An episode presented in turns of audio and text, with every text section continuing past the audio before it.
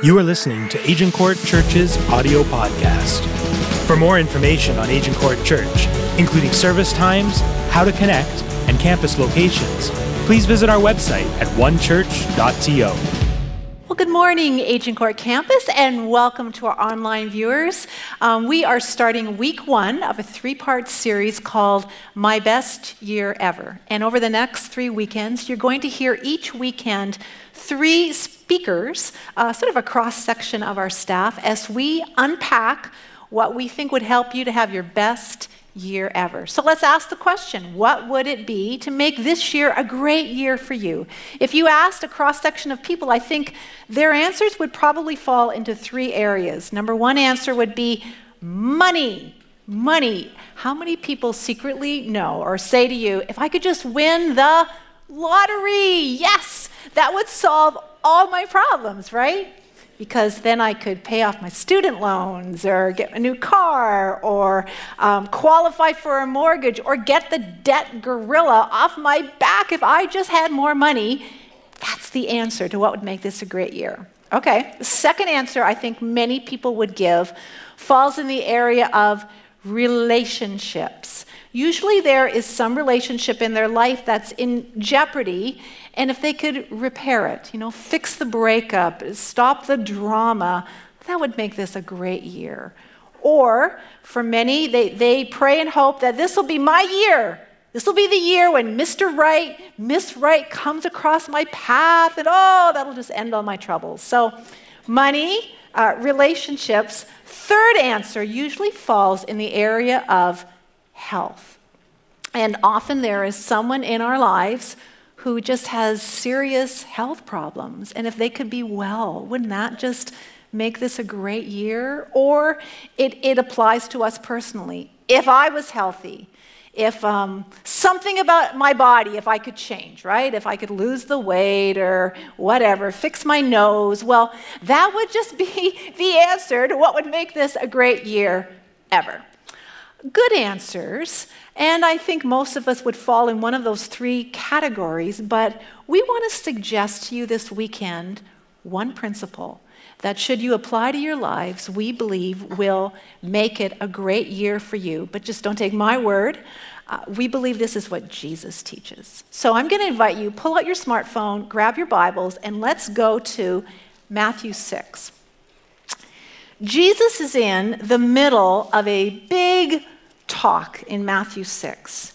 And he has a group of new followers up on a hillside, and he is teaching them that should they choose to follow him, their lives are going to look remarkably different from everyone else around them. And for many of them, it'll be different from the way they had been taught their whole lives. And he starts to talk about areas that were really common to them how to pray, fasting, um, what marriage and divorce could look like, anger, your enemies.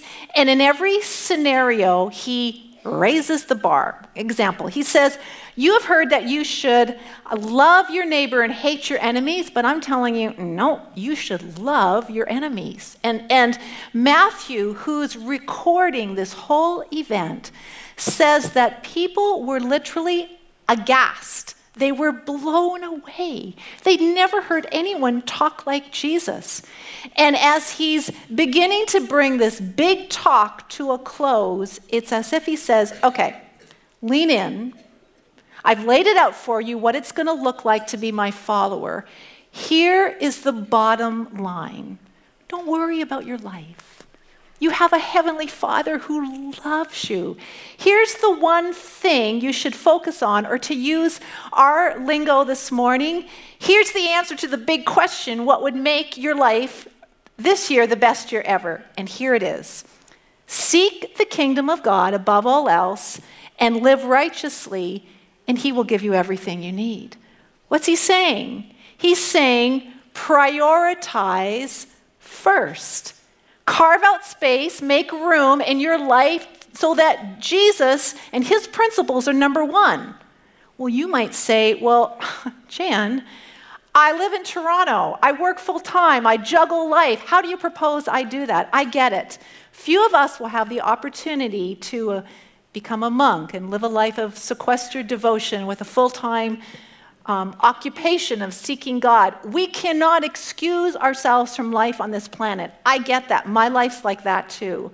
Things are clamoring for my attention before I even get out of bed, which means every day I have to purposely decide Jesus, you're number one.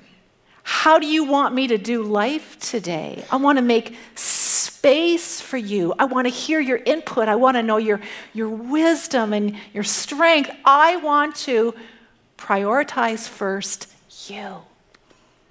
You know, Jesus taught this, but he also modeled it. Think about this. If you read the Gospels, you will know that Jesus had a very full life. He had the grooming of his disciples, he had um, the crowds who were always in his face. He had enemies that he had to dodge. He had a family on the sidelines. And yet, Jesus made sure that he not only taught this principle, he actually did it himself. Look what Luke writes. But Jesus often withdrew to lonely places and prayed. What was he doing? He was seeking first. Look how Mark records it.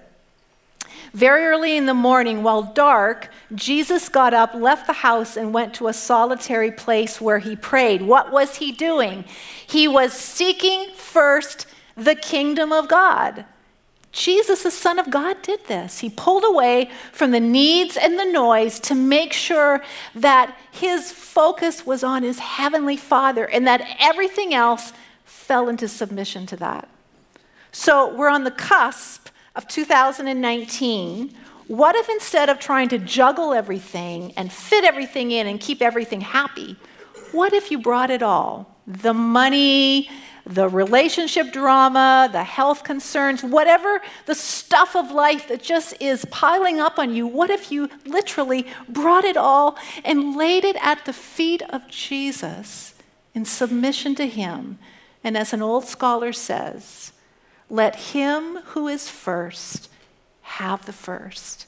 How would this one principle, seek the kingdom of God above all else and live righteously, change your life this coming year?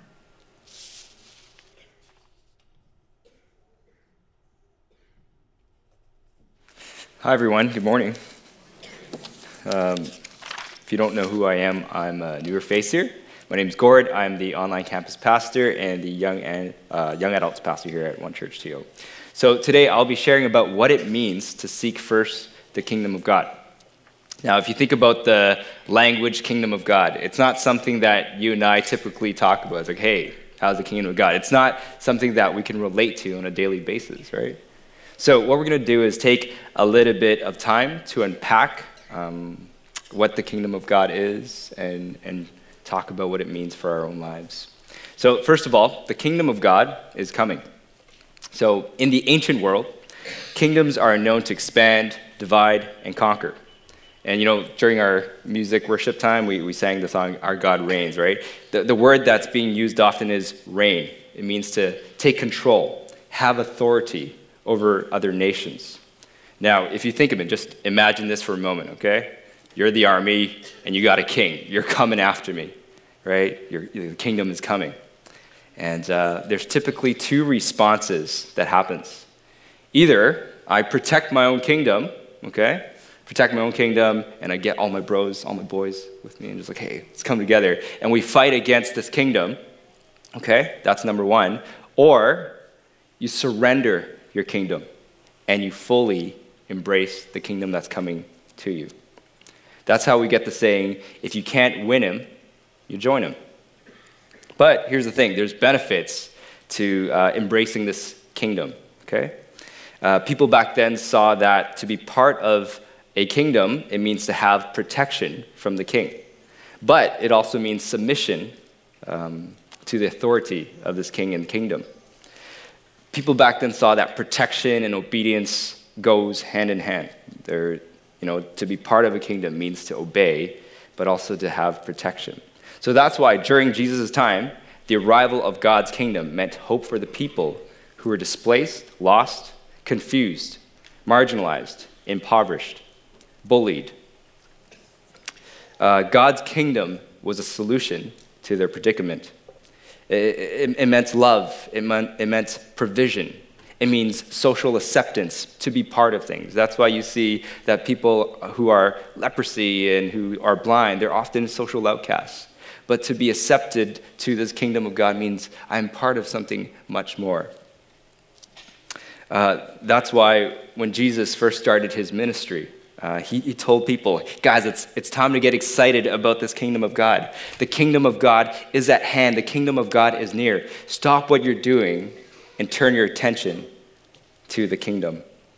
So, how do we know that this kingdom of God is a good place to be part of? How do you know, uh, you know, um, that the king would promise and deliver what he says that he's going to protect, care, you know, love us?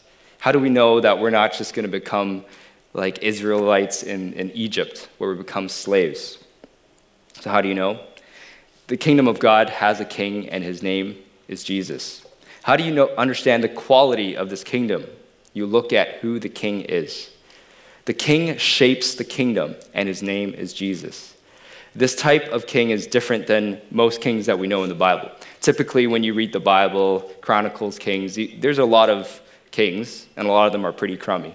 You know, it often explains that a lot of these kings were corrupted, they were evil in the eyes of the Lord, you know, they, they had their own selfish agendas and they would violently push it onto other nations. But you look at who this King Jesus is. Just think about it a moment. The King of the universe. Like what Pastor Jonathan mentioned last week during Christmas Eve service. He chose to be born into a refugee family who was not rich, who was poor. He was born in a, a smelly manger of a barn, or a barn of a manger. And um, in, instead of being introduced on a, in, a, in a shining armor on a stallion, he chooses to be introduced on a, on a donkey. Instead of winning people over uh, by inflicting pain and violence on them, he chooses to love, heal, and forgive. He puts others' needs before his own, even to the point of sacrificing himself for mankind. Now, here's the thing I don't have all the answers to this kingdom of God. I don't have a full picture of what this kingdom of God, this kingdom is going to look like. But when I look at who the king is, I know what type of kingdom I'm going to be part of. And I, and I say, sign me up. So, here's the thing I talked a little bit about what this kingdom is like, what this king is like. Why should we care about this? You know, it's going to happen later, right? You know, I have a small illustration here. So, I have. Uh, of my treasures here, okay? This is my basket. If this basket is my life, okay, what's in your basket? What's in your life right now? What occupies most of your time and thoughts? You know, I, I got some good things happening for me here, right? Go, check this out. You know, I got my work, right? By the way, I'm not a construction worker, but that's what I can find right now. But for some of us, your work is super fulfilling and it's meaningful you know, I finally found whatever I need to be doing. It's so good for my life. Let's see what else I got here. I got a picture frame, represents my family. Now, this is not my family. I can't find a four by six, guys. we don't, we don't do those anymore, right? We have Instagram and stuff. So check out my Instagram if you want to know more about my personal and family. Anyways, uh, you know, I have, I have, for some of us, we have family, we have children. It, it brings so much joy in our lives. You know, I have a wife that it's one of the best things that ever happened to me. You know, life is good, right? And then you, you got your possessions too, right? So I got uh, a Toyota, a 2010 Toyota Matrix. And you know, it's so good. You know why? Because after eight years, every time I turn on the ignition, without fail, guaranteed it turns on right? That's so good. I can trust in that, right? So my life is pretty good. So, but here's the thing why do I need to submit to this authority if my life is so good right now? Right? It can be bad. There might be some good things that are happening in your life, there might be some bad things that are happening in my life. In light of this uh, morning's passage in Matthew 6, Jesus is speaking to the people who are anxious and worried about their own lives. It's the kind of stuff that keeps you up at night. What, what keeps you up at night? So, to be completely honest, my life here, I don't have this all together. Regardless of good or bad, I don't have it all together. That's why Matthew 6 says when we put some of these good things as ultimate things in our lives, it brings us worry and anxiety. But here's the good news, guys. The good news is the kingdom of God is coming. One day, you know, the kingdom of God will occupy and reign over this world physically. It's going to be a whole new world, a new fantastic point of view. Okay? It's going to be great, guys. You know, everything we'll see will be different. But right now, God reigns in our hearts, and He changes and transforms us. So when we look at the kingdom of God that way in our own lives, how we see our tribulations, our problems, our worries would be different. We see that as like, God, you are helping me and preparing me for this kingdom of God.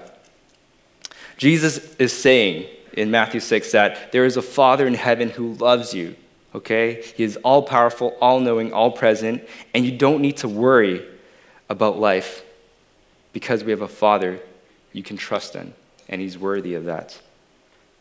In 2018, I lost um, a good friend of mine. She was like a spiritual mom to me.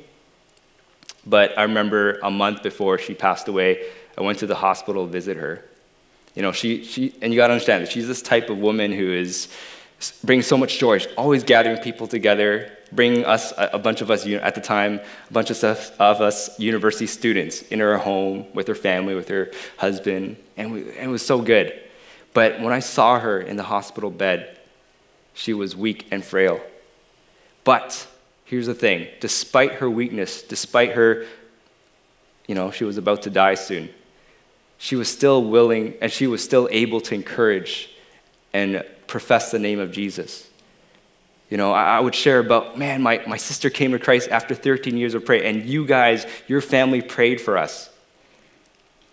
And I was like, like what Pastor Jan says. 2019 is like, oh man, I pray for her. She lost her, she's losing her health, but she was able to be confident in the kingdom of God. You know, we sang songs together. You know, it was so beautiful. Despite what's going on, the good or for bad, we can say, I can put God first. When I see my friend, that is an example of someone who's could put God first despite what's going on. So, how do we not worry about life? You seek first the kingdom of God. That's another way of saying stop looking at your own direction for meaning, but start looking from His perspective and let the values of the kingdom shape our own lives. Can we surrender our control of our own lives to the authority of this king and his kingdom and let that dictate our own lives? So, how do we seek first the kingdom of God this coming new year? Can I make some suggestions? If you're a young adult, just come out to retreat in January. Seriously, like, you know, we'll talk afterwards, we'll connect with me.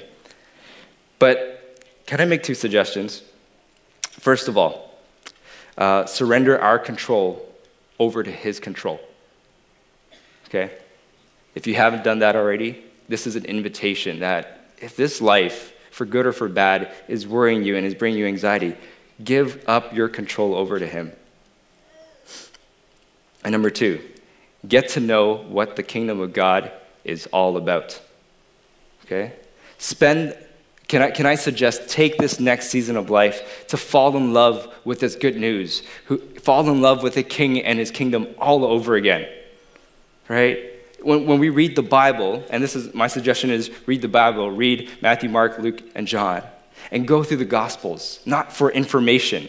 This is what um, Ravi Zachariason from, from Rexdale Alliance says. You don't read the Bible for information, you read the Bible to get to know a person. Okay? And, and, and, and just understand, let, let those, uh, let everything that you know about him shape your values and line your thoughts with his. That's my encouragement to you. So I hope you guys have a happy new year, and let's all. Um, um, yes, I forgot my point. uh, let's all seek, the, the, seek first the kingdom of God together. Thank you guys so much.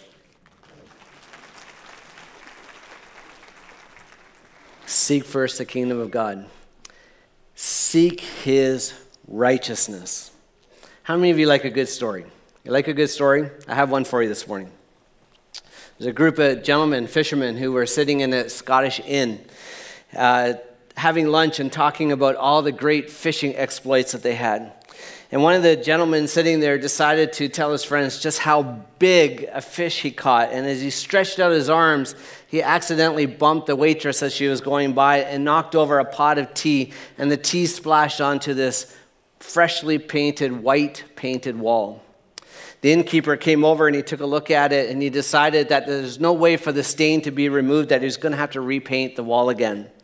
And just as he was figuring this out, another gentleman stood up and walked over and said to him, If you would let me, sir, let me work on this stain. And if I can improve it, you won't have to uh, change, you won't have to paint the wall. But if I can't, then you can go ahead and paint it. The innkeeper agreed. And so the man went, got a box, took out pencils, took out brushes, took out paint, began to draw into the stain different lines, took out his paint and began to brush color into it. And when he was finished, he signed his name at the bottom, paid for his meal, and he left.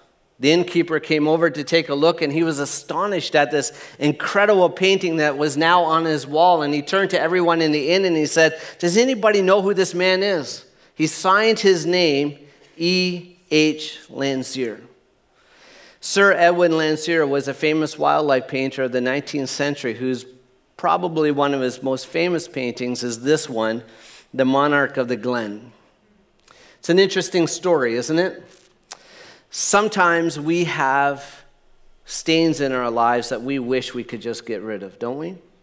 Perhaps it's a past relationship Perhaps it's a bad decision that we've made. Perhaps it is a, a, frustration with the current state of affairs of our lives. Perhaps it's a disappointment that you wish you could just erase. I think it's this kind of disappointment that drives us to make New Year's resolutions, right? I've often said this that the best New Year's resolution is not to make a New Year's resolution, because if you don't make it, you can't break it. But Jesus said, to seek first God's kingdom and his righteousness. What he was really saying is it was a declaration of victory. Just like Pastor Gord just said a moment ago, the word kingdom is not a, a, word that we commonly use every day. It's not something that we are familiar with. Maybe in video games, even righteousness is not something that we often talk about. It often becomes blurred in the society that we live in. Jesus' words means, though, when he says to us, seek his righteousness, what it means is that he wants us to overcome our failures. But he doesn't expect us to do it on our own. He wants to come and he wants to take the stains and the disappointments of your life and not merely erase them, but turn them into things of beauty. If the definition of rightness is this, to bring into or restoring something that is out of line and making it straight, if that's the definition of rightness, then what is unique about God's righteousness?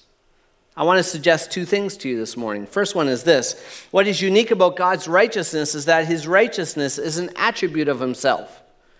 What this means is, is that the Bible teaches us that God is righteous.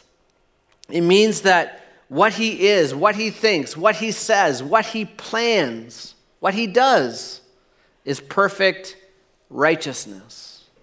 Here's the second thing righteousness is the hope of God. And what that means is this is that when we discover in ourselves that maybe we lack a little bit of rightness, our lives are a little bit twisted, broken. That sometimes we discover that there isn't a lot of goodness in us. We can go to God because God has more than enough goodness and righteousness in Himself for all of us. That is our hope, that He is what we cannot be for ourselves. The story of creation tells us that human beings are made in the image of God. Now, before you decide to pull out your phone and pull up your camera app and take a look at yourself, what that means is this it means that the character and the righteousness of God is to be evident in all human behavior. Now, in spite of the fact that you go to the cinemas and watch superhero movies, there are aspects of God's attributes that are not evident in our lives. For example, God is all powerful and we are not Superman, right? God is all knowing and we are not. God is everywhere present. We are not. God has no beginning, but we all have birthdays. However, God is love. And He expects us to possess and express love in the appropriate ways all the time. God is kind and gentle. He expects His people to be kind and gentle. In other words, we are made to reflect the righteous image of God in the outward expressions of our lives. But there's a challenge to this. And the challenge is that just an outward expression of righteousness is not enough. If all we are doing is, trying to express outwardly something good, that is really just another word for self righteousness. Someone once said that self righteousness is nothing more than unrighteousness dressed up to look like righteousness. In other words, Simply resolving to make changes in our lives is not enough to take the stains and the disappointments of our lives and turn them into something right. Righteousness does not begin with acts of doing. It's so common for us to think that if, boy, if we could just do enough good things, right? If we could just be good in the stuff that we do, then we would be good. But the point that Jesus was trying to make here is that when we seek God's righteousness, doing does not produce being, but being produces doing. Real change happens in our lives when we when we become outward expressions of what's really happening on the inside. When we begin to focus on becoming the right person, not just any person, not just what social media may suggest that you ought to be, or not just what the world may pressure you into becoming, but the right person, the person that God created you to be. It enables you to do the right things with the right attitude. And our stains and disappointments become works of art in the hands of God. So this morning, I want to give you three steps to becoming that right kind of person. Are you ready for this? Here's the first step I want you to consider to learn. If you can take anything away in, out of this into 2019, take this one. Seek to understand the promises of God and apply them to your life. This does not mean that you won't experience genuine pain or, or fear or sadness. Too often, when we do, we take the promises of God and we try to use them like they're a magic wand, right? If I'm going through pain, boy, if I could just repeat that promise of God enough times, maybe I can make that pain go away. Maybe I can make that fear or that sadness go away. And when that fails, there's a tendency for us to step back and go, wow, God has not heard me and I must not deserve his goodness. Or we blame God and we go, obviously, God is not who he said he was because he didn't take care of my problems. But the Apostle Paul said this Romans chapter 5. He said, Belief in God's promises do not shield us from pain, but rather it redeems the pain for something good. In other words, it shapes righteousness into our character. So, if we can begin to do something in this new year coming, begin to learn to understand the promises of God and to apply them. Secondly, lean in. Become familiar with the presence of God. You see, the less that we are in God's word, then the less that the Bible will become applicable to us or seem applicable to us. If we lose our desire for the things of God, then it shouldn't be by surprise that we struggle to feel or sense God's presence within our lives. All of us in this room, we crave food, we crave sleep, We crave exercise.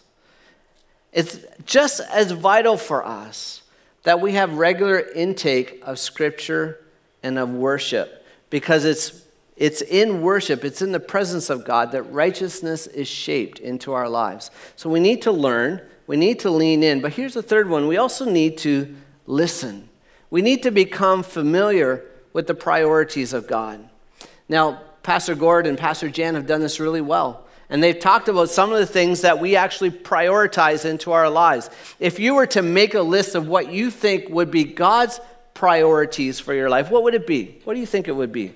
Would it be the money or the family or the children or the career or the self image? Are these the things that God would consider as priority for us? The answer is actually given in 2 Peter chapter 3. And this is what Peter said. He said that God is patient with you. He does not want anyone to be lost. That's a priority for God. But here's the key it goes on to say, He wants all people to change our hearts and our lives. That's a priority. People are a priority to God. You are a priority to God. C.S. Lewis once said that as Christians, we are not called to think less of ourselves, but to think of ourselves less.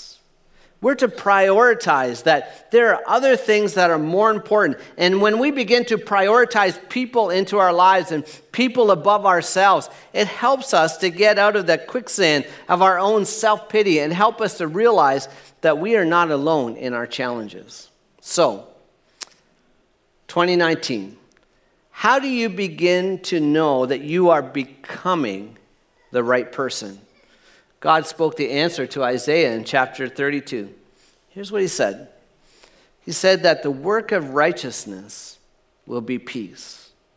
If you're going through the, the year and you find yourself in conflict all the time, and always fighting and always agitated and always struggling and feeling uh, just unsettled, perhaps we need to take a step back and begin to learn and lean in and begin to, to sense the priorities of God and what they are. Chapter 32 goes on to say that the effect of righteousness will be quiet confidence.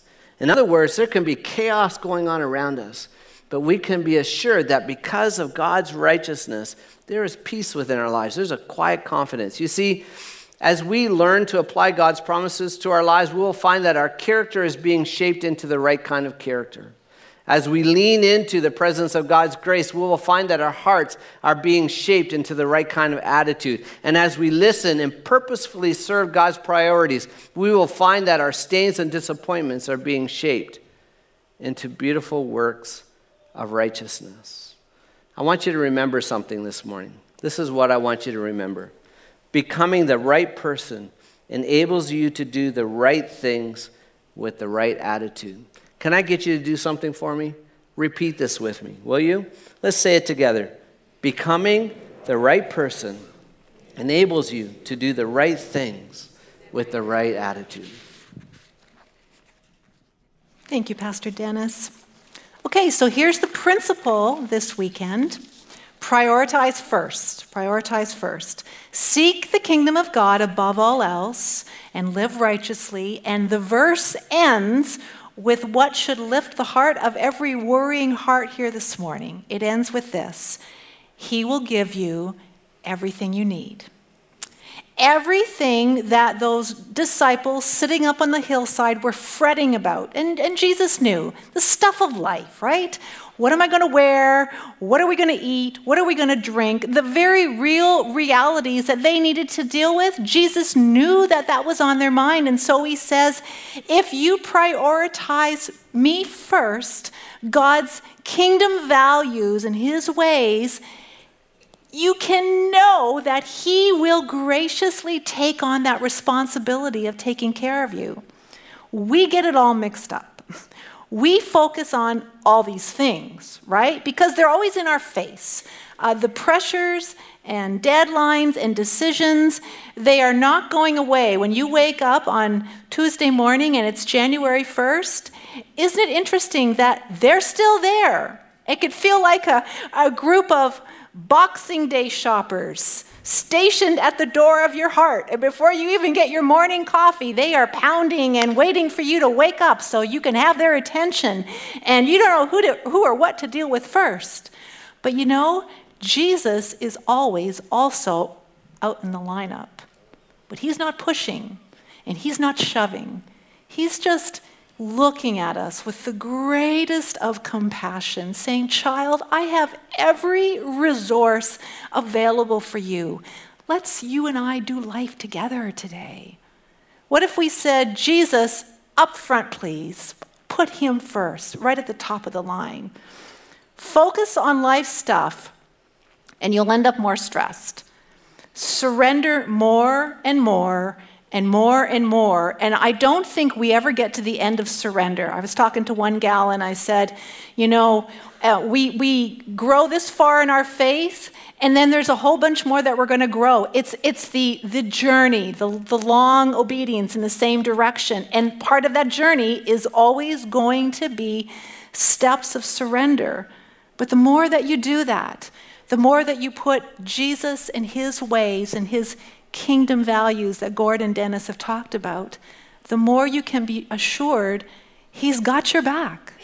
I read this great quote, and this, this author said, God has not forgotten the recipe for manna. Isn't that great? He generously and graciously always provided for, your for his children, and that includes everyone who would put their trust in him. So what if you were to put Jesus first this year? Uh, Dallas Willard says this If your life as usual has not been fertile ground in which change can be brought, then life as usual must go. So, where does life as usual need to change up for you this year? It's amazing, and, and I have discovered this, and many of you here have too, that when you put Jesus first, when you surrender the stuff of life to Him, the control, um, it's amazing how things fall in their rightful place.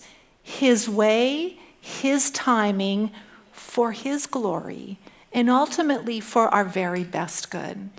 So, what could 2019 look like if we prioritized first?